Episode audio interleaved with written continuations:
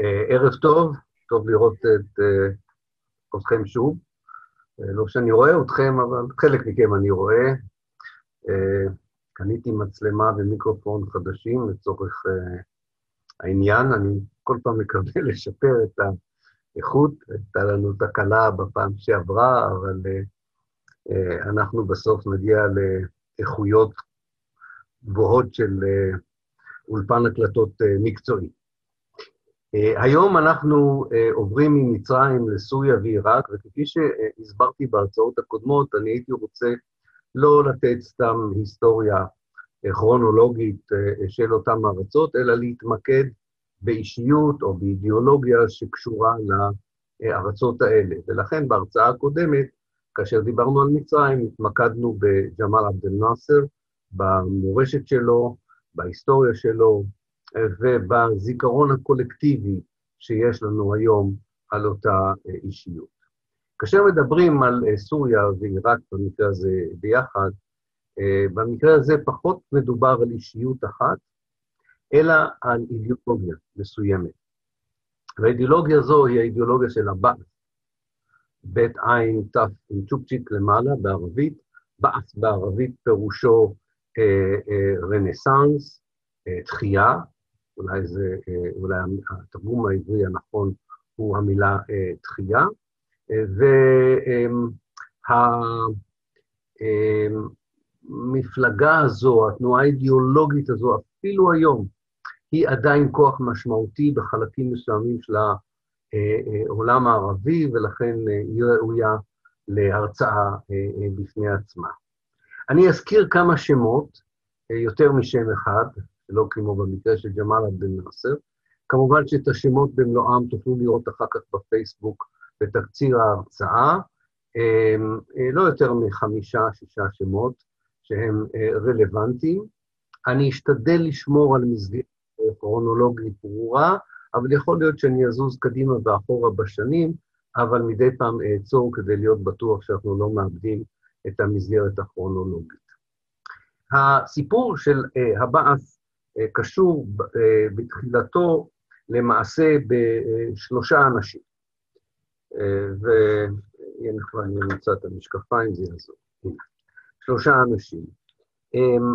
האישיות הראשונה היא מישל אפלק, עין ק', מישל אפלק, נוצרי מסוריה,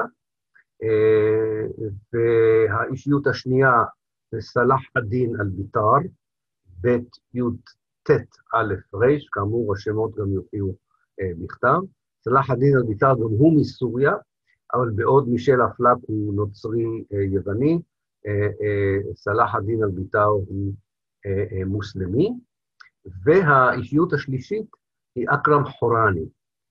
אה, לפי השם, אתם יודעים שאדם שנקרא חורני באזורנו, הוא בא מחווארן, מחורן, אזור שמאוד קרוב לרמת הגולן, אה, בצד השני בעצם של רמת הגולן אה, אה, בסוריה. שלושת האנשים האלה הקימו את מפלגת הבעת' בתחילה בסוריה, בשנות ה-40, אחר כך הקימו סניפים בעיראק וברחבי העולם הערבי. שנות השיא של הפעילות שלהם הם שנות ה-50, ה-60, והם פתחו פתח לתקווה בלתי רגילה אצל הרבה צעירים וצעירות אה, אה, באזור. הם נכשלו במרבית תוכניותיהם. מעניין הוא שבאביב הערבי, שפרץ ב-2011 והפך מהר מאוד, לצערנו, לחורף ערבי, הם שיחקו, או אנשים שזיהו את עצמם עם התנועה הזו, שיחקו תפקיד מרכזי גם בקרב הצעירים שארגנו את ההפגנות שניסו לשנות שינוי מהותי את הפוליטיקה הערבית, אה, וגם זאת אה, ללא הצלחה. אמ, האיש, האישיות הראשונה, אם כן, היא החשובה, הוא בעצם מייסד התנועה. זהו אותו אה, אה, מישל אה, אפלק. אה, מישל אפלק, אה, כמו שני האחרים שהזכרתי, סלאח א-דין אל-ביטר ואכרם חורני, באים ממשפחות עשירות. שלא כמו במקרה של נאסר, שבא ממשפחה יחסית ענייה, מהמעמד, הבינוני התחתון, שלושת האנשים שמקימים את התנועה הזו באים ממשפחות מבוססות, עשירות, הם מקבלים חינוך, אולי את החינוך הטוב ביותר שאפשר לקבל בסוריה, ושניים מהם, מישל אפלק וסלאח א-דין אל-ביתר, גם לומדים בסורבון בפריז, ושם הם מתוודעים לאידיאולוגיה הקומוניסטית ולאידיאולוגיה הסוציאליסטית, ובעצם השהות המשותפת שלהם בפריז עוזרת להם לאבד רעיונות תיאורטיים לידי תוכנית פוליטית שהם מקווים מאוד תשנה את העולם הערבי מקצה אל הקצה. הם, אפשר לומר, הם לא רק פעילים פוליטיים, הם גם סוציולוגים ופילוסופים, הם כותבים הרבה ספרים, הם מפרסמים הרבה מאמרים, וגם היום יש לנו אפשרות לקרוא את ההגות שלהם ולנסות לנתח אותה ולהבין את משמעותה, ואני עוד אחזור לנושא של האידיאולוגיה שלהם, אני אנסה לפרק אותה לכמה עקרונות מרכזיים, ולבסוף, בסוף ההרצאה, לדבר קצת על המשמעות של העקרונות האלה היום ב-2020. הם גם, יש להם עוד דבר משותף לשלושה האלה, הם מתחילים את דרכם כחברים או במפלגה הקומוניסטית או במפלגה הסוציאליסטית בסוריה, והם מאוד לא מרוצים מאותן מפלגות, במיוחד מהעמדה של השמאל הסורי בזמן המנדט הצרפתי, שאני אזכיר, הוא בין 1920 ל-1946, בשנות ה-30, כשהם חברים במפלגות האלה, הם לא מרוצים מכך שהמפלגה הקומוניסטית הסורית, או המפלגה הסוציאליסטית הסורית, לא, מוכן, לא מוכנות לבקר את צרפת על המדיניות שלה, בעיקר באלג'יריה, או בכלל, לא לבקר את האימפריה הצרפתית על המדיניות הקולוניאלית שלה, והם בעצם מצטרפים לפעילות מחתרתית כנגד המנדט הצרפתי, ומוצאים את עצמם, וזו לא תהיה הפעם הראשונה, בכלא לאור הפעילות הזו. במשך השנים מספר מאויביהם יאסרו אותם, והם ישבו יותר מפעם אחת בכלא הסורי והעיראקי, שזו לא חוויה נעימה, אבל גם היא זו שבונה אותם כאנשים בעלי השפעה פוליטית. צריך לומר שלגבי השני, סלאח א-דין אל-ביתר, שהוא עצמו בעצם נועד להיות איש דת, כי הוא בא ממשפחה מאוד מכובדת של אנשי דת ששושלתם מגיעה עד לנביא מוחמד, אבל זה קרה, קורה במשפחות הכי טובות, שאנשים כאלה מגלים את הקומוניסטיות, את הקומוניזם, סליחה, את החילוניות. אני חושב שהיום היינו קוראים לזה, הוא התפקר, הוא למד במשהו כמו ישיבה ועבר ללימודים יותר חילוניים. עכשיו, החבר'ה האלה בעצם מהווים כוח רציני בסוריה ביום שסוריה מקבלת עצמאות. כפי שאמרתי, המנדט הצרפתי מתחיל ב-1920 על סוריה ולבנון, ומסתיים ב-1946. לא הייתה שם מלחמת שחרור מפוארת כמו באלג'יריה או בתוניס, זאת אומרת, לא הייתה איזו תנועת מחתרת סורית שגרשה בכוח את הצרפתים.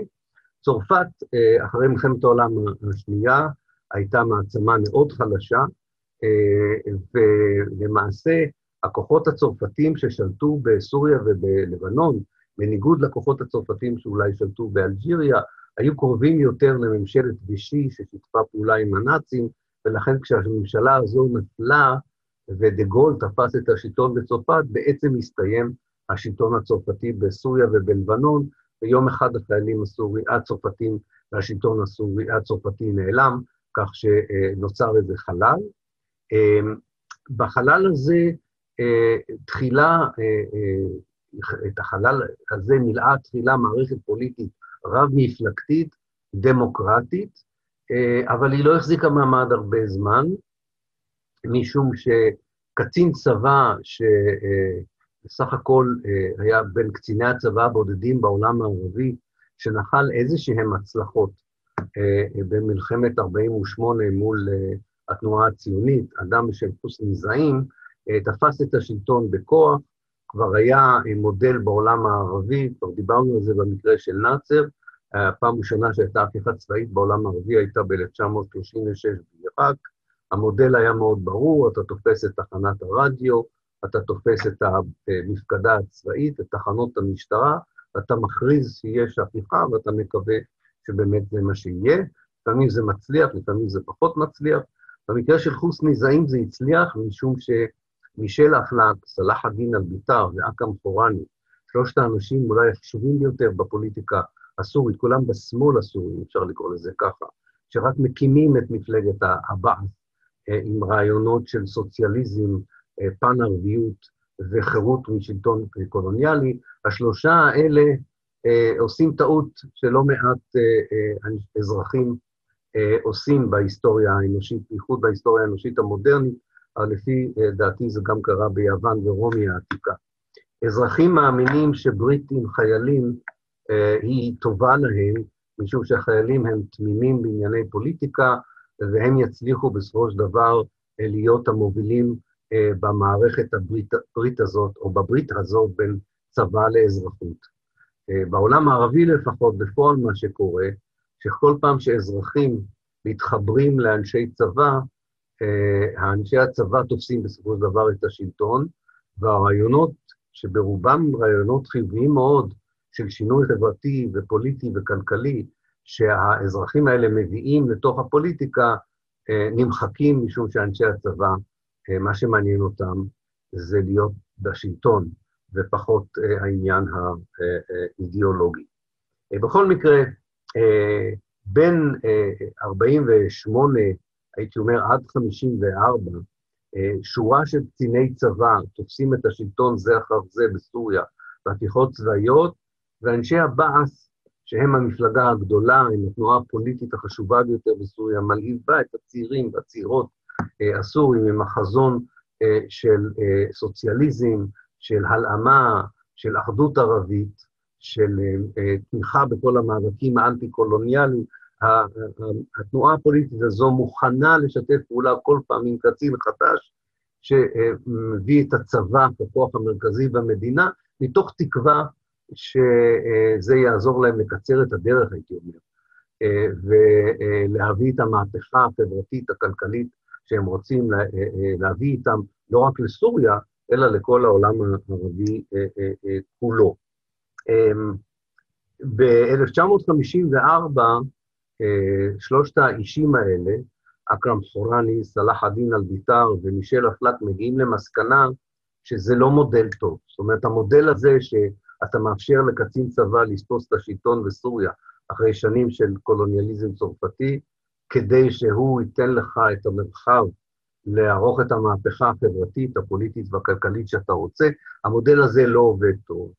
ואנחנו נכנסים לארבע שנים מאוד מעניינות בהיסטוריה הסורית, בין 1954 ל-1958, 54 עד 58, כאשר אה, אנשי הרוח האלה, אפשר לקרוא לזה כך, אנשי הפוליטיקה האלה, המנהיגים החברתיים האלה, מדירים את הצבא מהפוליטיקה במשך ארבע שנים.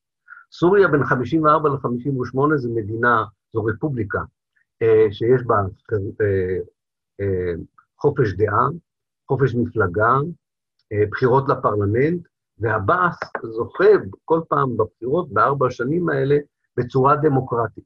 זאת אומרת, זה שינוי מדפוס ההתנהגות הפוליטית בהשוואה למנדט הצרפתי, בוודאי בהשוואה לתקופה העות'מאנית, ובהשוואה לתקופת ההפיכות הצבאיות בין 40, מאז העצמאות עד 54. ב-98 הם uh, מחליטים על צעד uh, שמבחינתם, אני חושב, היה הרי אסון.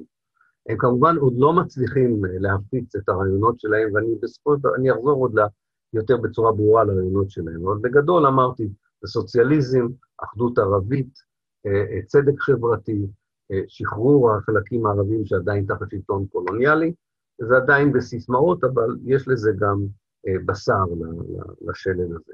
בכל מקרה, הם לא מצליחים עדיין ליישם אף אחד מהתוכניות האלה בסוריה, אם זה רפורמה חקלאית, או אה, אה, מאבק בבערות, אה, ניסיון להביא לצמצום הפער בין העשירים אה, לעניים, להביא לאחדות ערבית גדולה, ובניגוד להם, במצרים כבר יש מנהיג, שהוא כבר ארבע, לא פחות זמן מהם בשלטון, ארבע שנים בסך הכל, ג'מאל עבד אל-נאצר, שמבחינתם נראה כמי שהוא אה, אה, נמצא איזה 50-60 צעדים לפניהם בכל מה שקשור לא לאידיאולוגיה, לא לסיסמאות, אלא באופן מעשי לשינוי דרמטי במציאות החברתית, הכלכלית אה, אה, המצרית, ואדם בעל פוטנציאל בלתי רגיל לשינוי אה, המציאות בעולם הערבי כולו. והם מקבלים החלטה ב-1958, בעקבות הצעה של ג'מאל עבד אל-נאצר, לאחד את סוריה ומצרים למדינה אחת.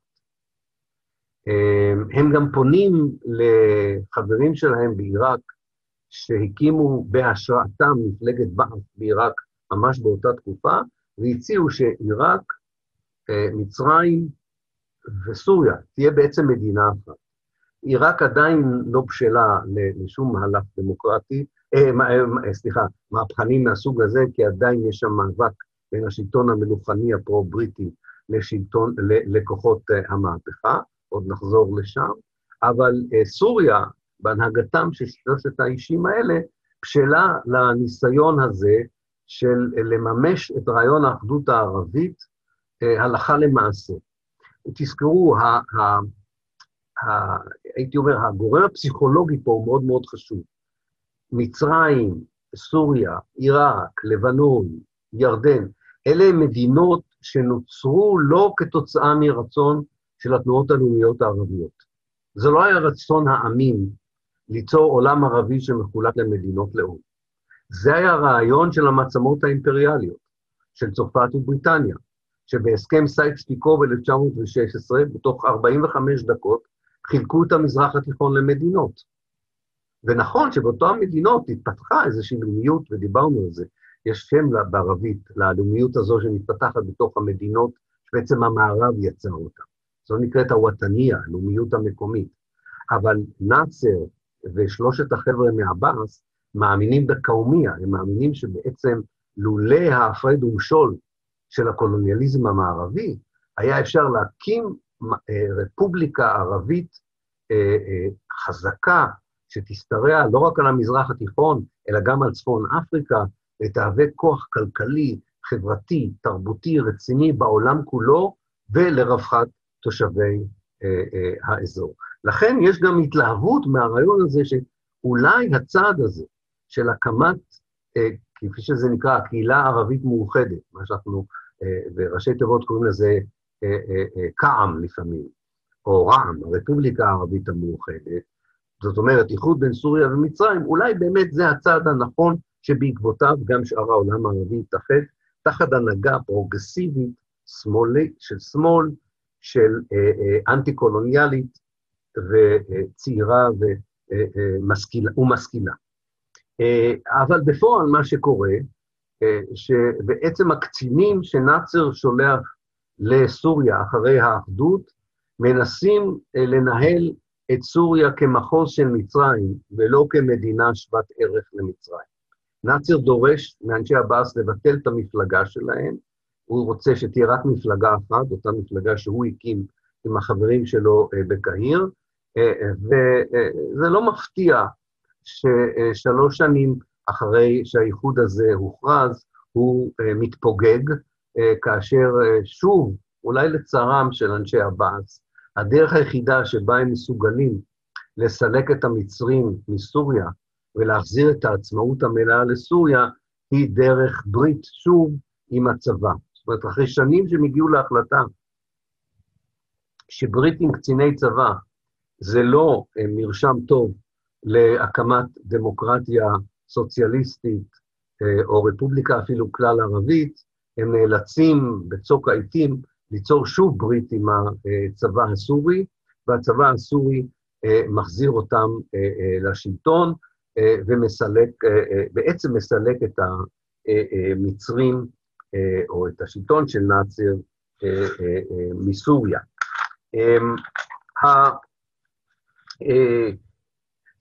התקופה שבין סוף האחדות עם סוריה, או שנתיים, שנתיים לאחר האחדות עם סוריה, זאת אומרת, בין 1961 ל-1963, אה, אני זוכר שאני פעם ניסיתי, באחת העבודות הראשונות שעשיתי באוניברסיטה, הטילו עליי אה, לכתוב עבודה סמינריונית, מה קרה בסוריה בין 1961 ל-1963. וחשבתי שזה אה, ייקח לי חמש דקות, כי מה כבר יכול לקרות בשנתיים? בין 1961 ל-1963 היו 18 הפיכות צבאיות. אתם תעשו את ה... אני לא טוב במתמטיקה, אבל תעשו אתם את החשבון, כל כמה ימים הייתה הפיכה צבאית אה, אה, בסוריה. זאת אומרת, כל, כל, אחרי תקופה קצרה, שוב מישהו תופס את תחנת הרדיו, כבר יש טלוויזיה עוד מעט, אה, תופס את השלטון, מודיע שהקצין הקודם היה בוגד, בדרך כלל מוציא אותו להורג, או אוסר אותו, או מגלה אותו, ואנשי הבאס, אותם אינטלקטואלים, אותם משכילים, שעדיין יש להם חזון של אה, אה, מהפכה חברתית, מהפכה כלל ערבית, מהפכה, מהפכה כלכלית ותרבותית, מסתכלים קצת בייאוש מהצד, אבל אין להם את הכוחות, ולא הייתה להם תוכנית למהפכה עממית מלמטה. אה, אה, והם מסתפקים בכך שקציני הצבא בסך הכל לא רואים בהם כאויבים, אלא רק רוצים שהם יהיו אלה שיהיו בעלי בריתם, ולא הקצינים ששרתו אה, קודם בסוריה. ב-1963, עבאס בעצם עובר מהפך נוסף, שמרחיק אותנו עוד יותר מהרעיונות בסך הכל הנאורים האלה, החיוביים האלה, לנסות ולהצעיד את העולם הערבי למקום של אחדות, של קדמה, של רפורמה כלכלית, של רפורמה חברתית, על פי, שהמעיין שמהם כל הרעיונות האלה נובע, הוא מעיין של הרעיונות של השמאל האוניברסלי, בסך הכל דברים מאוד מאוד אה, חיוביים. הצעידה הזו חוטפת מכה נוספת, אם אפשר לקרוא לזה, או, או נעצרת עוד פעם בצורה אה, דרמטית אחרי השנתיים האלה, אה, רבות התהפוכות שבהן היו 18 אה, הפיכות צבאיות. ב-1963 נכנס, נכנסת לתמונה קבוצה מאוד uh, מאוחדת, מגובשת, הומוגנית בצבא הסורי, סביב חיל האוויר הסורי. זאת אומרת, אנחנו כבר באים לרזולוציות חדשות פה. זה לא קצינים שונים בצבא תופסים את השלטון, אנשי חיל האוויר בסוריה מחליטים שהם הם לא רק הטובים לטיס, הם הטובים לניהול המדינה. זה עוד יקרה אצלנו בטח מתישהו, אבל אה, זה כבר אה, סיפור על העתיד, לא על העבר. אה, מה שמיוחד בקציני חיל האוויר הסורי, שהם משתייכים לעדה אחת במיוחד, העדה העלאווית, שהם 12 אחוז מהאוכלוסייה בסוריה. העלאווים הם איזשהו סניף, לא סניף, איזושהי הסתעפות מהאסלאם השיעי, שבדרך האנשים שהובילו את הכת הזו, אה, בהרים הצפון-מזרחיים, צפון-מערביים של אה, סוריה, אה, בדרך הם אספו תורות מן המזרח הרחוק, קצת מהתורות הנוצריות, ועוד כמה תורות איזוטריות, ויצרו איזשהו בליל.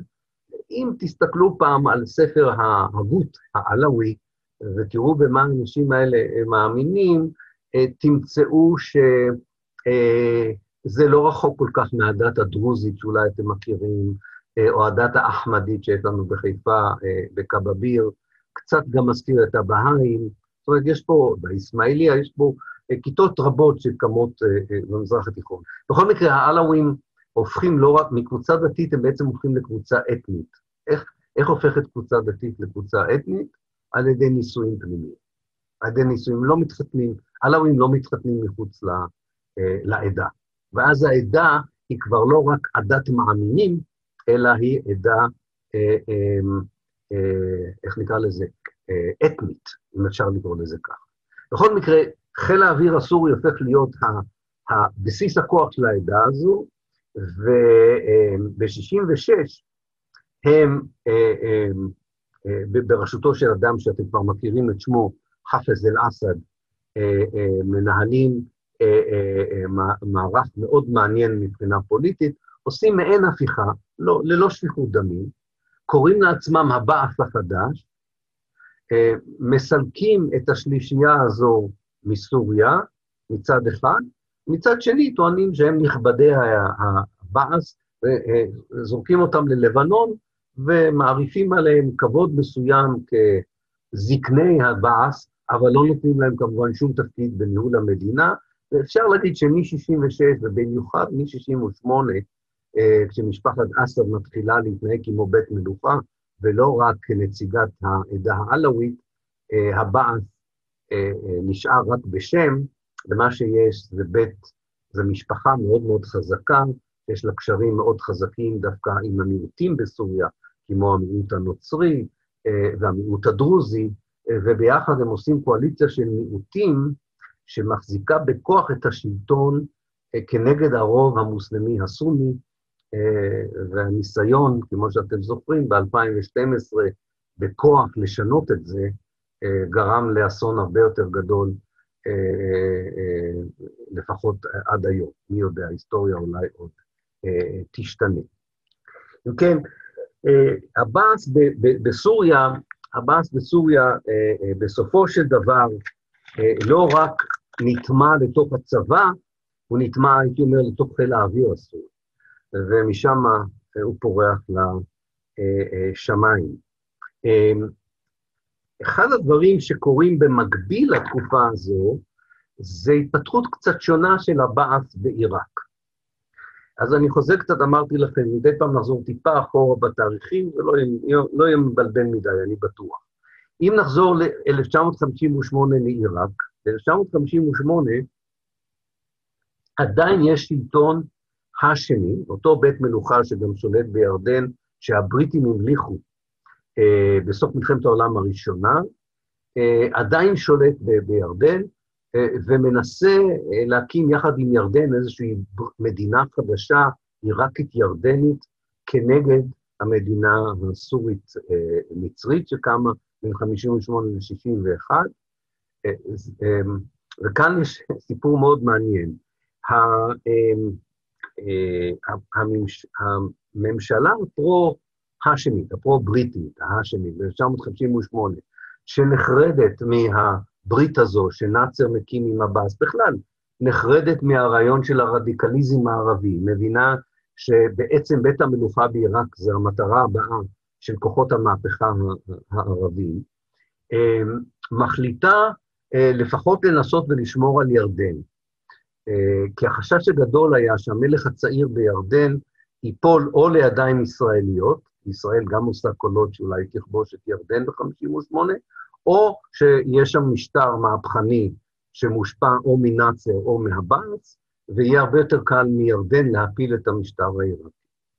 אה, הם אה, שולחים אה, חטיבה צבאית בראשות עבד אל-כרים קאסם, קצין בצבא העיראקי, שאם היה להם מודיעין טוב, הם היו רואים שהאדם הזה הוא קורא בזמנו החופשי, למרות שהוא קצין צבא גבוה, קורא את מרקס, אה, קורא את ספרי עבאס, בקיצור, אה, קצין צבא שמאוד מתלהב מרעיונות של שמאל, אפילו שמאל קומוניסטי, הייתי אומר, ודאי אה, רואה את עצמו באופן סודי כחבר בבאס, וכל זה לא היה ידוע לבית המלוכה, שמהם שולחים אותו בראש חטיבה כדי לעזור למלך חוסיין לשמור על שלטונו כנגד כוחות רדיקליים בתוך ירדן.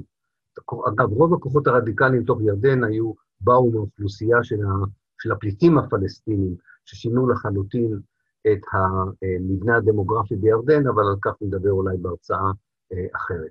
בכל מקרה, אותו עבד אל-כרים קאסם אה, אה, עומד בראש החטיבה, עולה על, על הציר בין אה, בגדד לעמאן, ופחות או יותר 30 קילומטרים אחרי שהוא על הכביש, הוא עושה אה, U-turn, סיבוב פרסה, הוא לא מגיע, הוא לא הגיע אף פעם לירדן, אבל הוא כן הגיע לתחנת הרדיו של אה, בגדד במקום לירדן, מכריז על עצמו כשליט החדש של עיראק, אה, שולח את המשטרה הצבאית לאסור את המלך העיראקי, את ראש הממשלה העיראקי, אה, תולה אותם לצערי בכיכר העיר, אבל אלה היו שני הקורבנות היחידים בהפיכה העיראקית ביולי 58',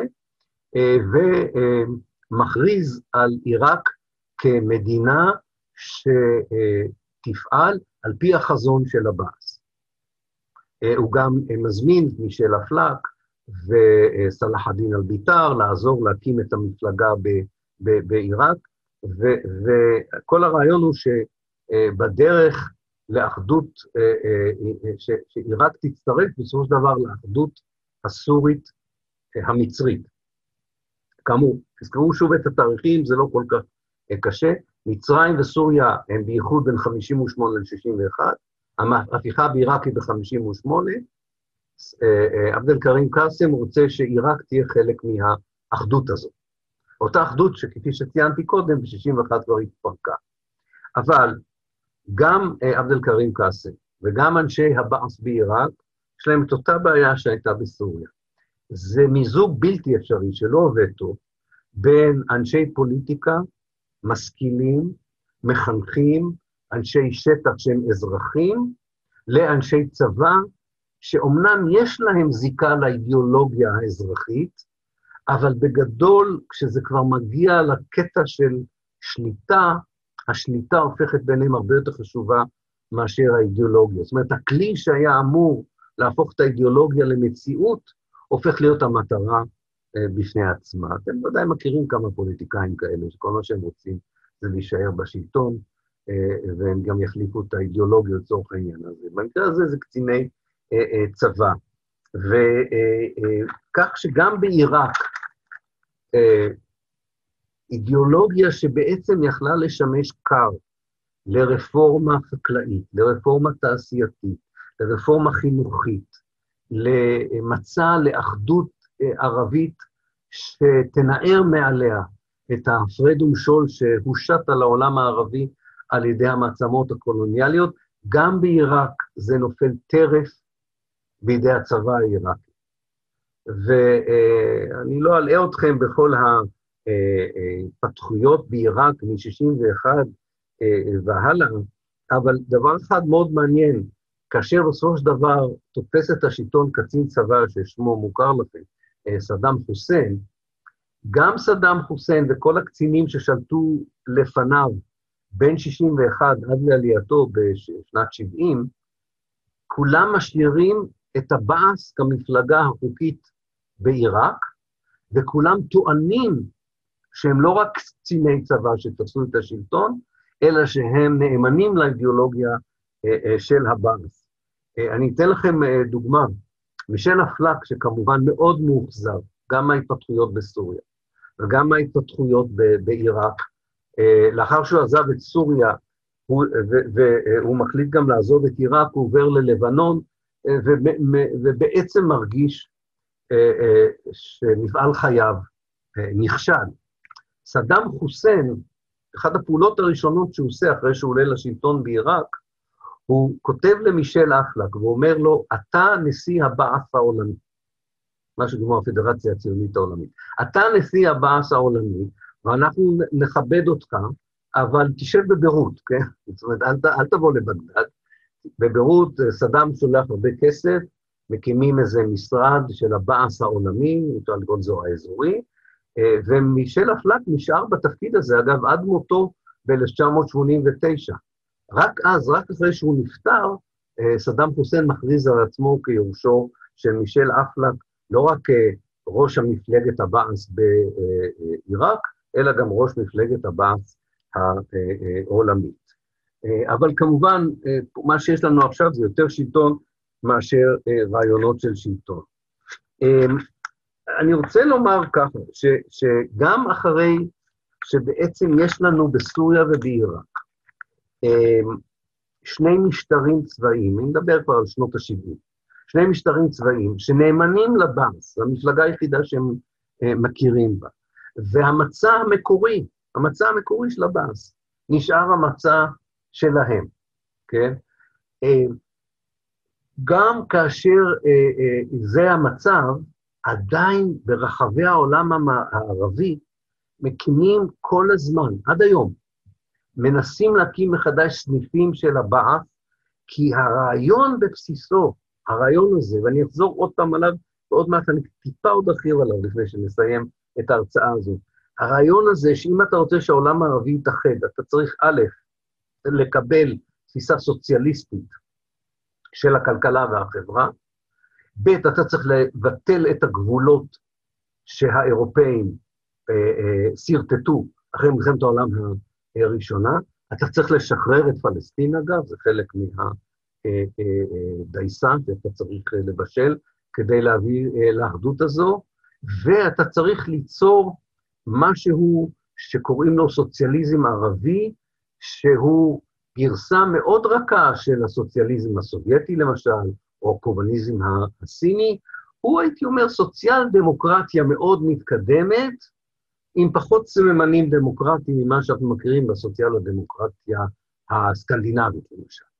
אה, אה, זה, זה משהו שמאוד מצית את הדמיון של הרבה אנשים בעולם הערבי ב, אה, מאז שנות ה-60 עד היום. אני אמנה בפניכם רק כמה סניפים כאלה ואספר קצת מה קורה איתם לפני שאני אסיים שוב בכניסה לאידיאולוגיה עצמה והמשמעות שלה היום. אה, למשל, אה, באלג'יריה אה, יש עד היום סניף די משמעותי של הבאס, שלא מקבל את השלטון הנשיאותי, הסמכותי, האופרטיבי של המנהיגים האלג'יראים, ובעצם דורש דמוקרטיזציה של אלג'יר.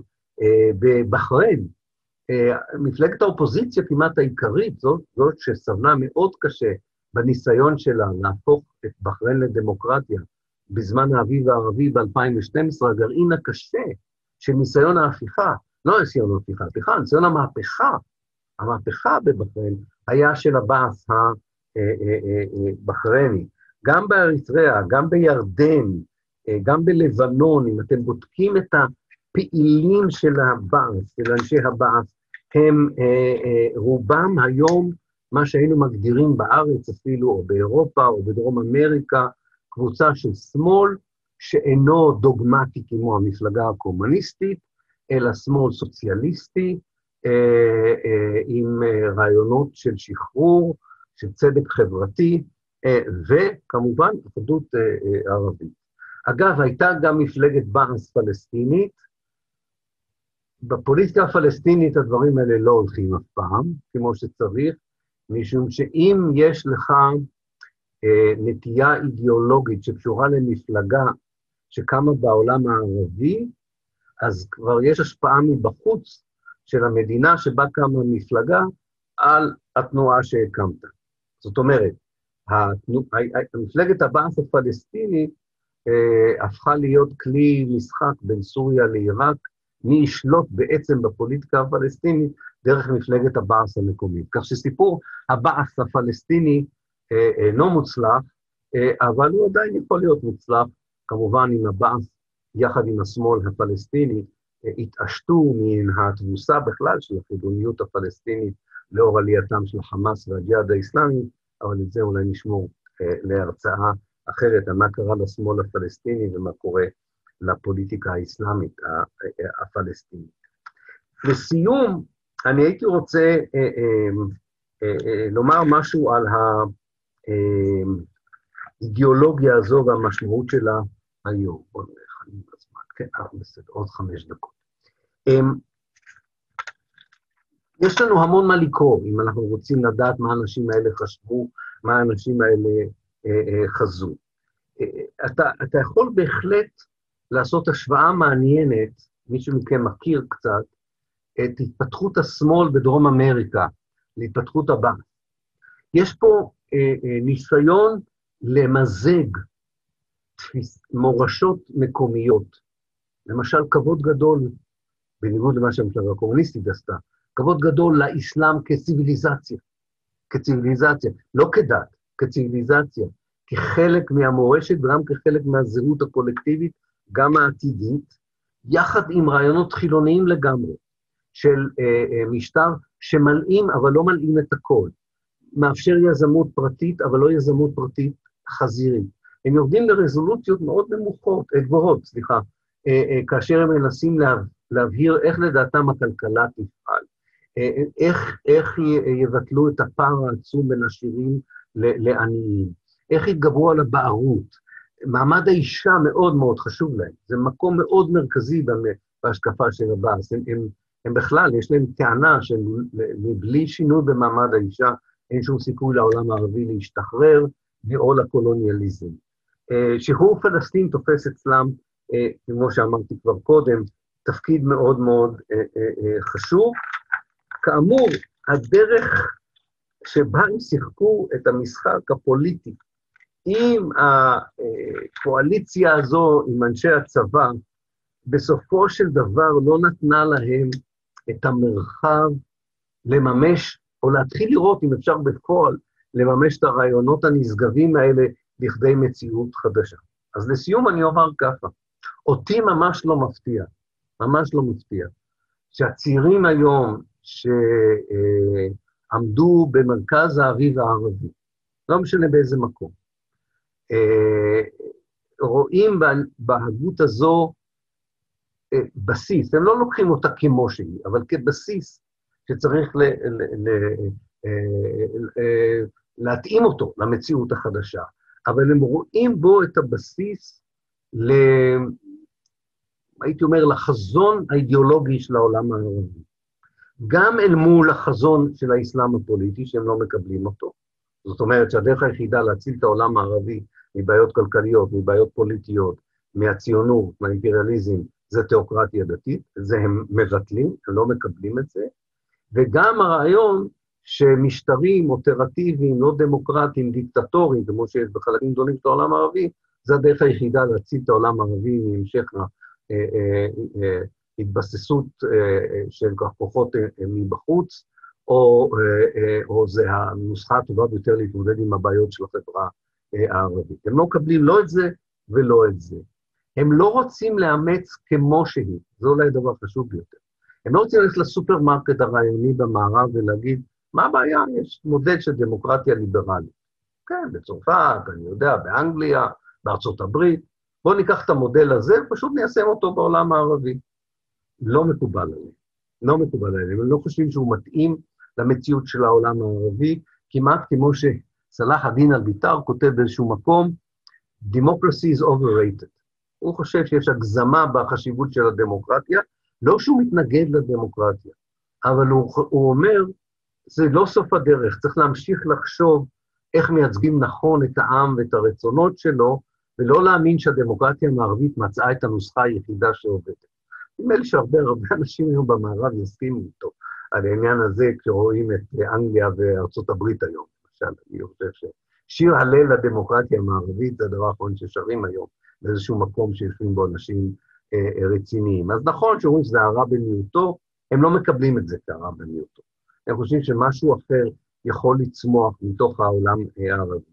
השאלה הגדולה, ובזה אני אסיים, השאלה הגדולה היא כמובן, היא אותה שאלה שעמדה בפני השלישייה הזו, אכרם סורני, סלאח א-דין אל-ביטר ומישל אפלק והחברים שלהם. השאלה הגדולה היא, גם אם יש לך חזון שתיאורטית אפשר לנסח אותו בתוכנית של עשר נקודות, במצע אידיאולוגי, אה, אפשר אפילו ללמד אותו. אגב, הם לימדו באוניברסיטאות את הרעיונות שלהם. מהו הכלי הנכון להפוך את המצע הזה למציאות? ואנשי המהפכה באביב הערבי ב-2012 התנגדו לכלים, כמעט באופן דתי. ביניהם כלי, כלי במושגים שלי, כלי זה מפלגה, זה איגוד עובדים, זה ארגון, כן, עם היררכיה מסוימת, אין ברירה. אה, הצעירים שניסו ללא הצלחה לעשות מהפכה ב-2012, התנגדו לחלוטין לרעיון של מפלגה, של ארגון, של איגוד. ובלי הכלים האלה הם לא הצליחו להפוך את החזון שלהם למציאות, ודווקא מי שהיה לו כלי, כמו האחים המוסלמים, לפחות תפסו טרמפ לזמן מסוים על המהפכה הזו, גם אם הם לא אלה שיזמו אותה. אה, הרבה אה, אנרגיה צריכה עכשיו להיות מושקעת כאשר רוצים להסתכל על הבאס כמקור חיובי, איפה, איך, איך, איך אה, לבנות את הכלים הנכונים, את הארגון הנכון, כדי שרעיונות חיוביים, אופטימיים, אנושיים, יהפכו למציאות בשביל אזור שב-2020 זקוק לזה אולי יותר מאשר אי פעם, לאור הזוועות שמתחוללות בו בכל מיני מקומות מאז 2012. אז אולי אני אעצור פה, ואני אשמח לראות את ההערות, לקחת את השאלות. יהודית, אשמח אם תרחיב קצת על נושא הצבא. מה בעיניך יכול להיות תפקיד לגיטימי של צבא? מהם דוגמאות של הצלת שלטון בלי צבא? האם יש דוגמאות של צבא שלקח צעד הצידה אחרי סיים הפלות משטר, ומה קורה כשצבא וחברה הם אותו דבר.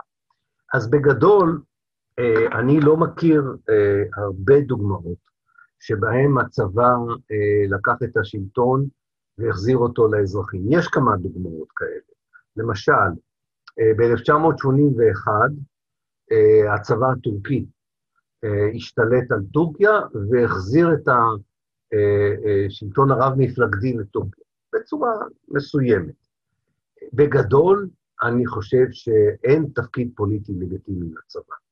אני באמת לא חושב שצבא יכול להיות שחקן במערכת פוליטית, שהוא יכול להביע באיזושהי צורה אה, את רצון העם, או יכול להיות בעל שווה ערך למפלגה פוליטית או לארגון פוליטי.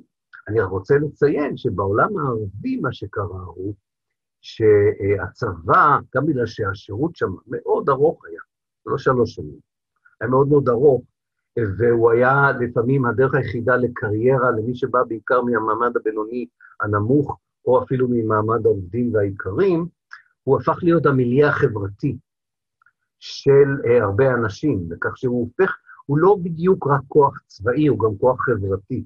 Uh, רואים את זה במצרים היום, כשרואים את המועדונים של הקצינים, uh, וגם בסוריה. זאת אומרת, מועדון של קצינים הוא לא כמו מועדון של קצינים בריטים או אמריקאים, uh, כדי לדבר על חוויות משדה הקרב או מהאימונים. זה גם בעצם גרעין, זה כל ההוויה החברתית עובר דרך הארגון הצבאי. אבל המסקנה לגבי העולם הערבי, שאלא אם כן הצבא יודר מהפוליטיקה, הוא לא יוכל לשחק תפקיד חיובי, ועד היום הוא לא משחק תפקיד, לא שיחק בעבר תפקיד חיובי בעולם הערבי, וקשה לי להאמין שהוא יוכל לשחק תפקיד חיובי בעתיד. ארז שואל, בשנים האלה המודיון הישראלי מכניס את אלי כהן, המודיעין, סליחה, המודיעין הישראלי, מכניס את אלי כהן, כמאל אמין סעבד, אנחנו כולם יודעים בגלל הטלוויזיה, לא אלה שבארצות הברית, הם בטח לא ראו את הסרט, אולי שכן, ואופי השלטון גם חורץ את גורלו כמה שנים אחרי. אם אתם רוצים, אתן הרצאה על העניין של העדות האלה מחוץ יצאו מהשיעה, ולא רק, ואין פה המשך. טוב, תודה, אנחנו נשקול את זה, ובוודאי. אתה צודק, אלי כהן אה, אה, בהחלט אה, אה, מתחבר גם לקציני הצבא וגם לאנשי הפוליטיקה, אה, בערבוב הזה שיש בין אנשי הבעث לאנשי הצבא.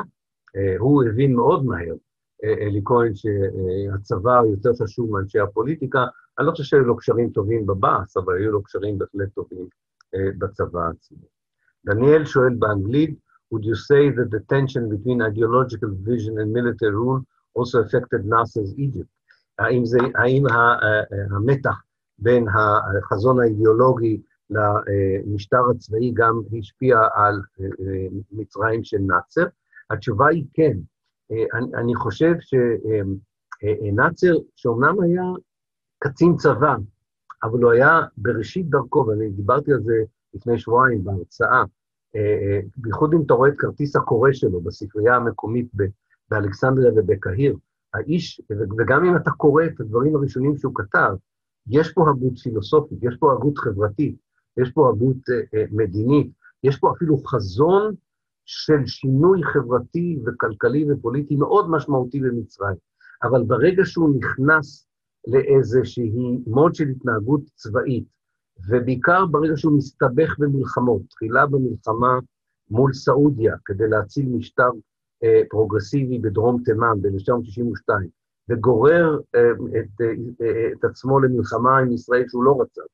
ביוני 67' אתה יכול לראות כיצד המציאות הצבאית, לא רק בתוך מצרים, גם מחוץ מצרים, מאפילה אה, על התוכניות, והיו לו תוכניות מרשימות לא רק לגבי מצרים, המפגש בבנדון ב-1955 בין נרו מהודו, טיטו מיוגוסלביה ונאצר ממצרים, יכול היה לשמש אה, אה, אה, אבן דרך חשובה מאוד, שהייתה יכולה להביא אה, לסוף המלחמה הקרה בשלב הרבה יותר מוקדם, אולי אפילו להוציא אותנו מהשיגעון של גירעון, של, של נשק גרעיני וכולי.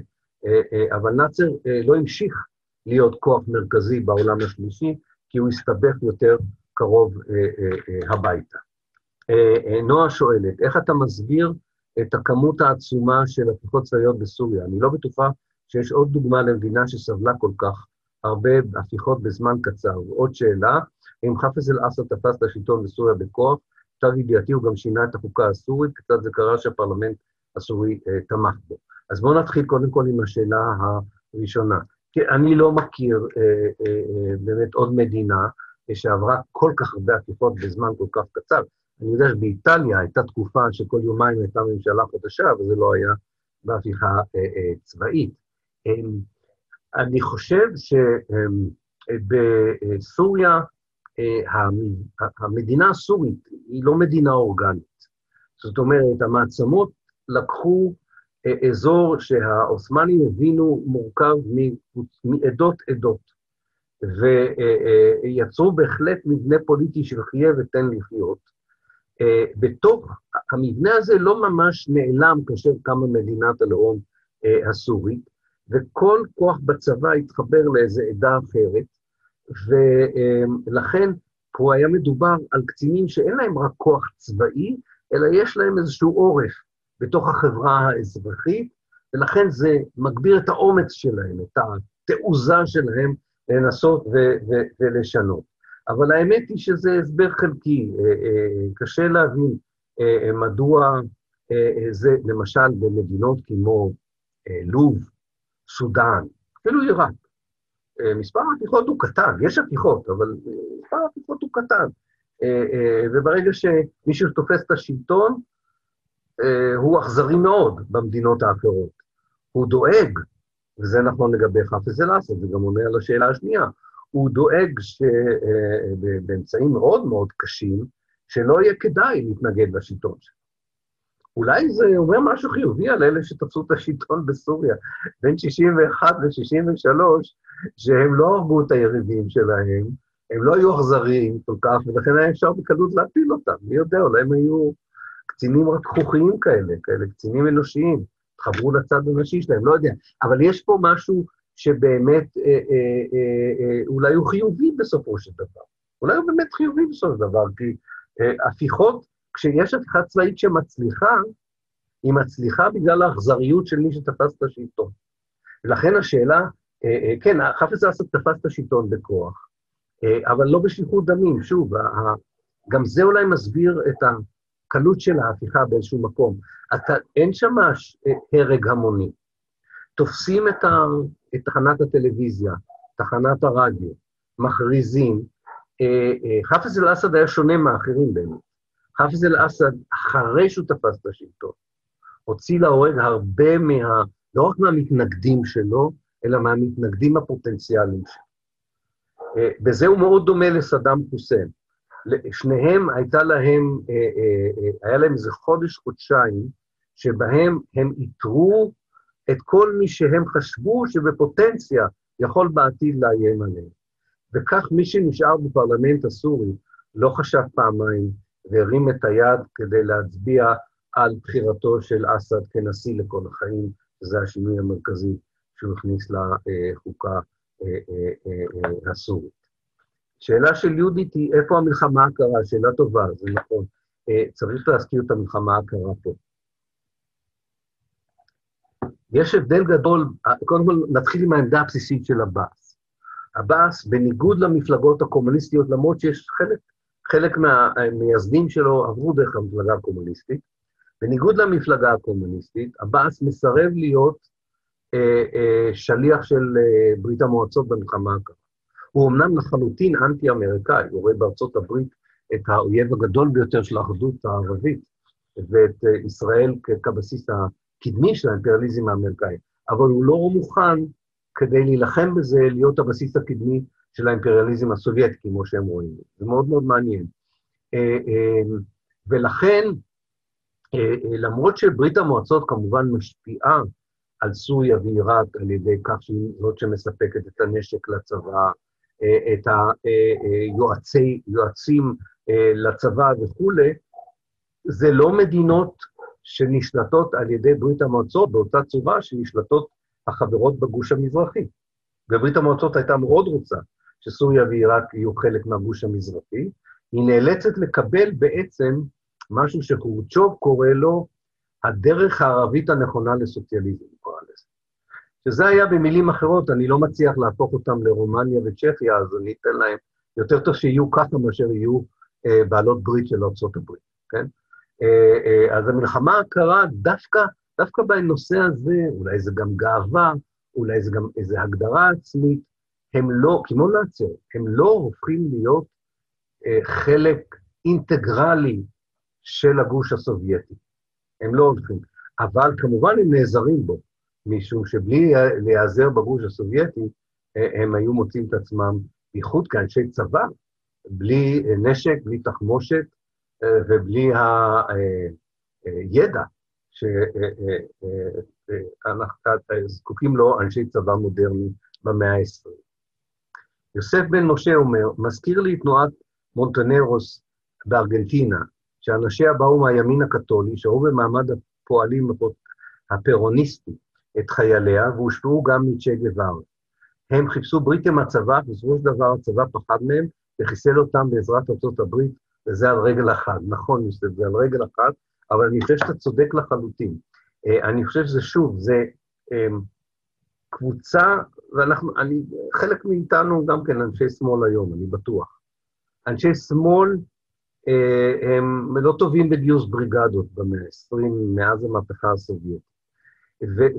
ויש להם המון להט והמון התלהבות וחזון, וחזון מאוד מוגדר, אה, ובכל זאת, כדי לשנות מציאות פוליטית צריך כוח. ואם אין לך כוח של מהפכה עממית, אז דומה תמיד לאנשים האלה שעזרה של הצבא במקומות כמו דרום אמריקה, בעולם הערבי, זה ה-second best, הדבר השני, זה לא הכי טוב, אבל זה יותר טוב מאשר להמשיך עם המציאות הקיימת ולא לשנות אותה. הבעיה היא שכמובן אנשי הצבא אה, באים עם אינטרסים אחרים, גם אם הם מאוד מתלהבים מהאידיאולוגיה שאליה הם התחברו, ולצבא יש היגיון פנימי משל עצמו כשהוא הופך להיות כוח פוליטי, וראינו את זה בארגנטינה וראינו את זה במקומות אחרים, הם באמת מחסלים את היריבים האידיאולוגיים, במיוחד במקרה של הברס, חשוב להזכיר את זה. אחד העקרונות החשובים ביותר לשלושת האישים האלה, סלאח א-דין אל-ויתר, מישל אפלק ואכרם חורני, זה היה חופש הדיבור. הם באמת האמינו בזה, הם חשבו ש, שביקורת זה דבר טוב, ביקורת עצמית זה דבר טוב. הדבר האחרון שדיקטטורים צבאיים רצו לשמוע זה ביקורת. אה, אה, ואנשי אה, הצבא לא, לא התביישו גם לחסל את המנהיגים האידיאולוגיים, חוץ ממישל אפלק, הוא באמת, זה סיפור מדהים. לא, אסד לא מעז להוציא אותו להורג, הוא מגלה אותו לעיראק. סדאם חוסיין שאתם יודעים, סדאם חוסיין לא בדיוק היסס כשהוא הפריד אנשים מהראש שלהם. אה, סדאם חוסיין לא נוגע בו, לא רק זה, הוא מקים לו את הלשכה הזו של נשיא הבאס העולמי בלבנון, בביירות.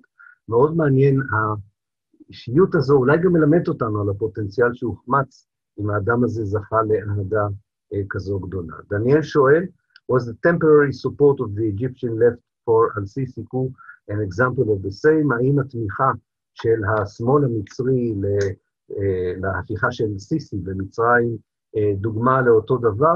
בהחלט, בהחלט, הרי, אה, אז אני אגיד לכם, אני הייתי נוכח, אני זוכר, אני אפילו הייתי בבית לחם עם מפגש של אנשי שמאל פלסטינים, כשהגיעה ההודעה שסיסי הפיל את מורסי, מנהיג האחים המוסלמים, והכניס אותו לכלא. אנשים פתחו שמפניות, אני לא צוחק, התלהבו, הם אמרו, היי, השמחה הייתה עצומה. אה, חודש אחר כך, אה, סיסי הכניס לכלא את הפעילים המרכזיים של, ה, אה, של האביב הערבי. אז כן, כן, זה אותו דבר, זה, זה מין, זה לקח כזה שכאילו אתה אומר, אז תלמדו אותו כבר, נכון? די. קשה, קשה, קשה. השררה הצבאית עובדת על אנשים. איתמר, הייתה לי בעיה ברשת ואתה אילן עכשיו ההוסט של הזום. אני מקווה שזה לא אומר משהו מפחיד, אבל בסדר, אני מקווה שזה יסתדר. לא רוצה, אני ראש קטן בענייני זום. אוקיי, יוסף, בדרום אמריקה יש תפיסה בשמאל מסוים, שבארצות האלה אין בורגנות לאומית חזקה, שמעוניינת בתיאור של מודרניזציה, ושהצבא מסוגל לשחק תפקיד זה לתיאור של מודרניזציה.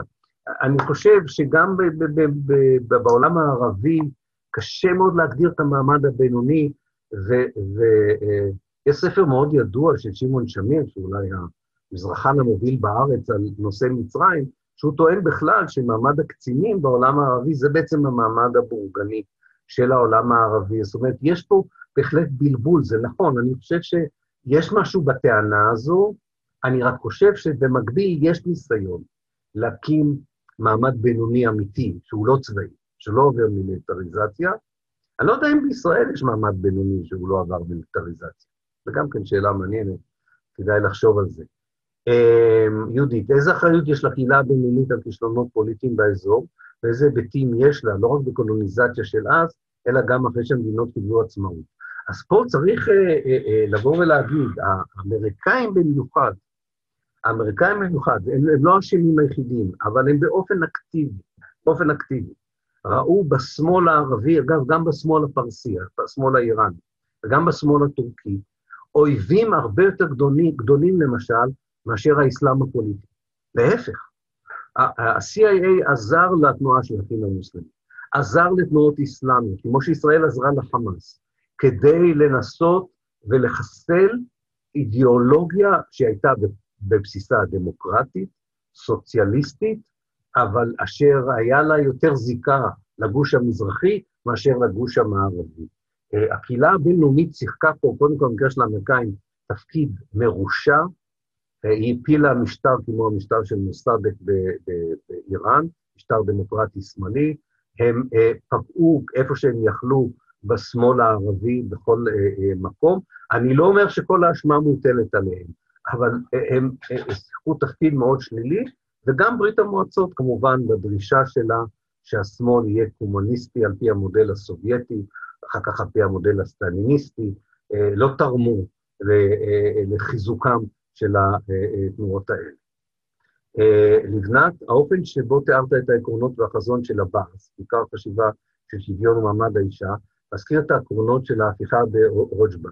יש קשר או השפעה לדעתך, כן. ומי שלא יודע על מה לבנת מדברת, אה, אה, בצפון הכורדי בסוריה קמה רפובליקה, ש... אה, רפובליקה נשית, אפשר לקרוא לזה, לא יודע אם שמעתם על זה, שהיא גם סוציאליסטית, היא גם שוויונית, היא, היא נולדה בתוך המאבק הצבאי, גם הלאומי הכורדי כנגד המדינה האסלאמית, ויש שם מודל מאוד מעניין שהוא גם שוויוני, אה, הוא גם אפילו, אה, הייתי אומר אפילו עם אה, אפליה מתקנת בנושא של הנשים, ואם תחפשו על זה באינטרנט, תראו שכבר יש על זה יותר מחקרים מאשר מספר האנשים שחיים שם. כי כמובן, כולם מקווים שזה איזשהו מודל עם חזון לעתיד. אני חושב שיש לזה קשר, הפק"ק, זה צמח בתוך השמאל הכורדי. השמאל הכורדי, מפלגת הפועלים הכורדית, הפק"ק, שייכת לתקופה הזו של הבאס, מושפעת מהבאס. הבאס הוא מפלגה שלא רואה באתניות הערביות את החומרים שמהם יאחדו את העולם הערבי. בהחלט רואה בכורדים, בדרוזים, בצ'רקסים, גם בקבוצות שמבחינה אתנית אינן קבוצות ערביות, חלק מהאחדות הערבית. אגב, גם ביהודים, הם לא אנטי-יהודים, הם אנטי-ציונים.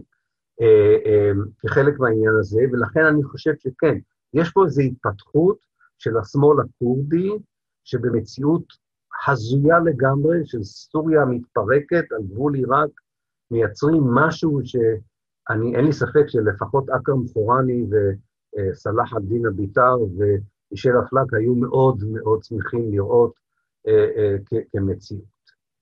אה, יהודית שואלת, מי חלק מהקהילה הבינלאומית הזו אז והיום? אז אמרתי כבר, חלק מהקהילה הבינלאומית אז זה ארצות הברית וברית המועצות. היום אני חושב שנוסף לארצות הברית ורוסיה, שמשחקות תפקיד כזה, כדאי לבדוק, למרות שאני לא ראיתי שום מחקר טוב על זה, אבל חייבים לבדוק את זה, גם לחברות הבינלאומיות, מה שנקרא multinational corporation, חברות הענק הרב-לאומיות האלה, שעוסקות בנשק, ועוסקות במחשבים, ועוסקות בעסקים, שמפריטות uh, את כל נושא המשאבים uh, הטבעיים של העולם הערבי, כמו הנפט וכולי, גם לחבורה הזו, כמו במקרה של איינדה בצ'ילה, יש אג'נדה מאוד ברורה לא לאפשר לכלכלה מונעמת, סוציאליסטית, להוות את הבסיס הזהותי של עולם ערבי מתחדש, הם גם פועלים, אבל אני אומר, על זה עוד אין מחקר, וזו השערה שלי, אין לי איזה הוכחות uh, מרחיקות לכת, uh, אבל אני אנסה לקרוא על זה יותר ולספר לכם על זה, או גם אתם תקראו.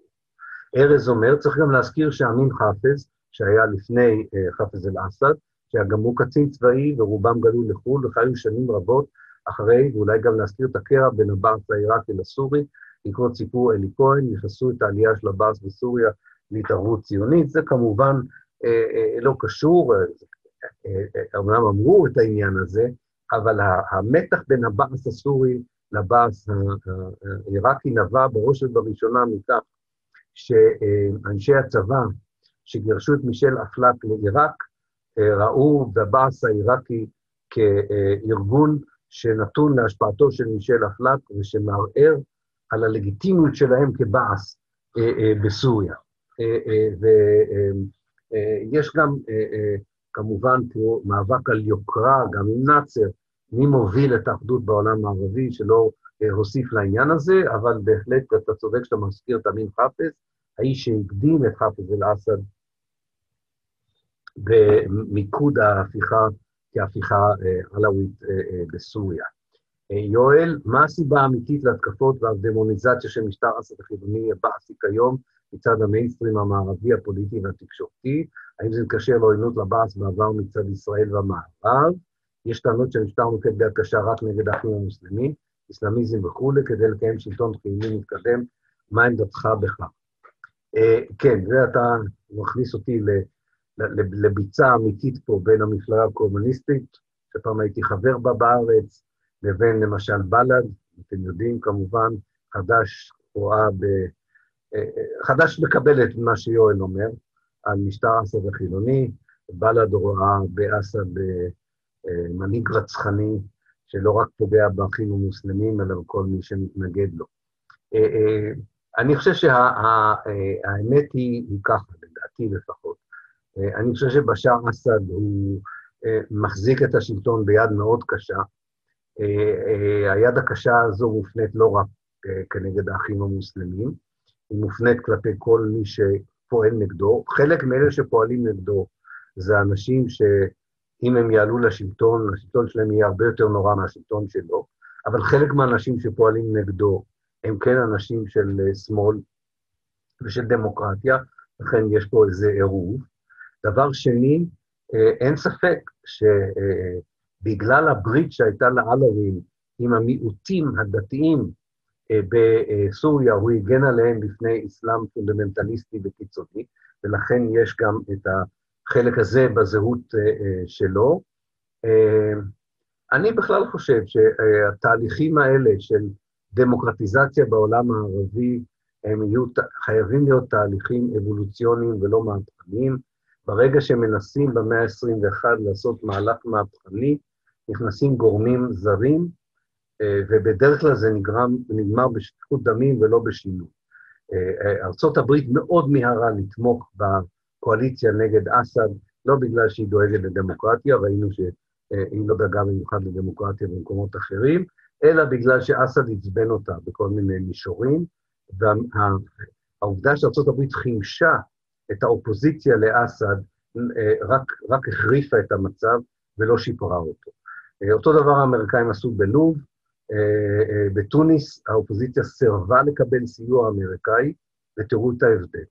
אז אסד יש לו היבטים חיוביים בשלטון, יש לו היבטים שליליים. סוריה זקוקה למשהו הרבה יותר טוב מהאחים המוסלמים, למשהו הרבה יותר טוב מאסד. אני שוב חושב שהשמאל הזה, שעבאס ייצג אותו, יש לו את המרכיבים, גם בגלל שיש בו כבוד גדול לאסלאם, וגם בגלל שהוא לא רואה את עצמו כאידיאולוגיה נגדית לאידיאולוגיה, ש... לדרך חיים שיש בה כבוד למסורת ולדת, גם בגלל זה אני חושב שיש פה מיזוג שיכול לבסס, להיות נוסחה לגבי העתיד, וגם נכון לגבי הפלסטינים אגב. ארז, העניין הכורדי קשור גם לאמונה המוסלמית, שאם מוסלמי מת בקרב בידי אישה, הוא לא זוכה בגן עדן ו-72 בתולות. תשמע, ארז, מה אני אגיד לך? אה, אה, מספר המוסלמים שמאמינים ש-72 בתולות מחכה להם הוא בערך 72. אה, רוב המוסלמים בעולם לא מאמינים בדבר הזה. המערב הפיץ את זה כי, כי זה נורא נוח ליצור איזו תדמית של האסלאם הפוליטי כפרימיטיבי, שעובד על פי חזון כזה, באמת. אה, אה, אני, אני באמת אומר לך מקרב לב, אני, אני, ויש לי היכרות מאוד עמוקה עם העולם המוסלמי. אה, זה, זה כמעט מיליארד אנשים. זה, זה עולם מגוון, שיש בו המון. יש בו גם, גם את הקטע הזה, כמו שביהדות יש, יש קטעים מיסטיים, וגם בנצרות וגם בבודהיזם. אני חושב שאין שום בעיה לחברה מוסלמית לקיים שוויון נשי. אני מציע לך לקרוא את העבודה של אה, גברת בשם מרסיני מתוניסיה על אה, פמיניזם אסלאמי, אה, מאוד מאוד מעניין, ואולי אפילו אתה מעודד אותי לתת איזו הרצאה על זה במסגרת הקורס הזה, לדבר אולי על פמיניזם אסלאמי, זה יכול להיות מעניין. דניאל מתקן שזה PKK ו-not PKP, PKP הוא the Palestinian Communist Party, אתה צודק, PKK is the Kurdish Worker Party, תודה על התיקון. ארז, צרפת בגנון שלכם לפני הפיצוץ בביירות. כן, זה מאוד מאוד מעניין. אני, יש לי המון חברים בביירות, אה, אה, ואני מדבר איתם על העניין הזה. אה, יש פה שתי עמדות. יש עמדה שאומרת, בעצם זו אותה עמדה, היא מתחלקת לשתיים. צרפת בלבנון זה קולוניאליזם חדש. אין אחד שחולק על זה. זאת אומרת, אף אחד לא חושב שמקרון זה אדם שנורא אכפת לו ממה שקורה ללבנון, או בכלל שיש לו זכות לבוא ולהגיד, אני במיוחד דואג ללבנונים כי כבשתי אתכם בשנות ה-30. זה לא נשמע כאילו אה, בסיס טוב לסולידריות. אבל יש שתי עמדות. עמדה אחת אומרת, יש כזה חלל, יש כזה ואקום, יש כזה ייאוש, שעדיף, שעדיף אה, אה, שה... אה, הצרפתים לפחות יהיו מעורבים פה, מאשר שלא יהיה כלום. ויש כאלה שאומרים, לא, אנחנו, זה לא יעזור לנו, אנחנו נצטרך לפתור את זה אה, לבד. עכשיו, אה, העובדה היא אה, שאני ההוסט, היא בכך שאני יכול לסיים את הפגישה מתי שאני רוצה, ואני גם היחידי שיכול לשחרר אתכם מההשתקה. אה, אה, וואו, אני מתחיל להבין את הקצינים בצבא הסורי שתפסו את השלטון. כוח זה דבר משחית לאללה. אתה יכול להשתיק אנשים ולעשות איתם. אז אני אקח שאלה אחרונה מיואל, ואז אני אסיים ברשותכם את הפגישה, אה, ואני לא אשחרר אתכם, כי אני לא יודע אפילו איך לשחרר אתכם, מיוטיוב, אבל אה, אה, אני עוד פעם אחת בחיים, זה נהדר לשלוט לאנשים שותקים, זה מה שאני עושה עם הסטודנטים שלי, אבל זה לא הולך. נראה, אולי עכשיו בעידן, בעידן הזום, אולי אני גם אעשה כאלה שיעורים באוניברסיטה. סטודנטים מושתקים, זה יכול להיות חלום רטוב של מרצה. אוקיי, יואל, לפי מה שהצלחתי לברר, וזה מאוד קשה, כי הכל בשליטת מיינסטרים מערבי, מה שמכונה אופוזיציה, על ידי התקשורת המערבית, שברובה שכירי חרב לא סורים, הם אסלאמיסטים שהם מתנגדים. אז, אז שוב, יואל, אני, אני אה, חושב שבאמת חלק מהאופוזיציה הסורית היא, היא מה שאתה מכנה. יש בכל זאת, אני פשוט מכיר חלק מהאנשים באופן אישי, יש אנשים שהם סטודנטים, שהם פעילים של זכויות אדם וכולי, בסוריה לפני 2012, אה, שגם הם חלק מהסיפור הזה. יש כורדים שהם לא אה, איסלאמיסטים, ויש אנשים בתוך הצבא הסורי שמנסים. יש שם מישמש של אופוזיציה, אבל זה נכון שהשלד המרכזי של האופוזיציה רוצה להחליף את משטר אסד במשטר אה, אה, אה, איסלאמיסטי אה, קשוח. זה נכון, אבל יש גם כוחות שרוצים להחליף את המשטר של אסד במשטר רפובליקני דמוקרטי. אני שוב חושב, זה לא ייקבע בשדה הקרב, זה יהיה תהליך ארוך. אנחנו צעדנו הרבה צעדים אחורה בסוריה בגלל מה שקרה. התהליך הזה אה, אה, ייקח, ייקח הרבה זמן במקום כמו סוריה. תעקבו אחרי מה שקורה במקום כמו תוניס, ותראו את ההבדל בין שני המקומות, כשכביכול כל האלמנטים נמצאים בשתי המדינות, ובכל זאת התקדמות אחרת לגמרי. טוב, חברים, אני מאוד מודה לכם, אה, ואנחנו ניפגש בעוד שבועיים, אה, ואני מודה לכם שהסכמתם להיות מושתקים, אני לא יודע איך לשחרר אתכם, אבל... אה, אה אני יכול, מישהו, מישהו רוצה, גיליתי אפילו איך אני יכול לתת לכם לדבר. אבל זה כבר יותר מדי כוח. אז uh, תודה רבה לכם, ונתראה עוד שבועיים. ביי.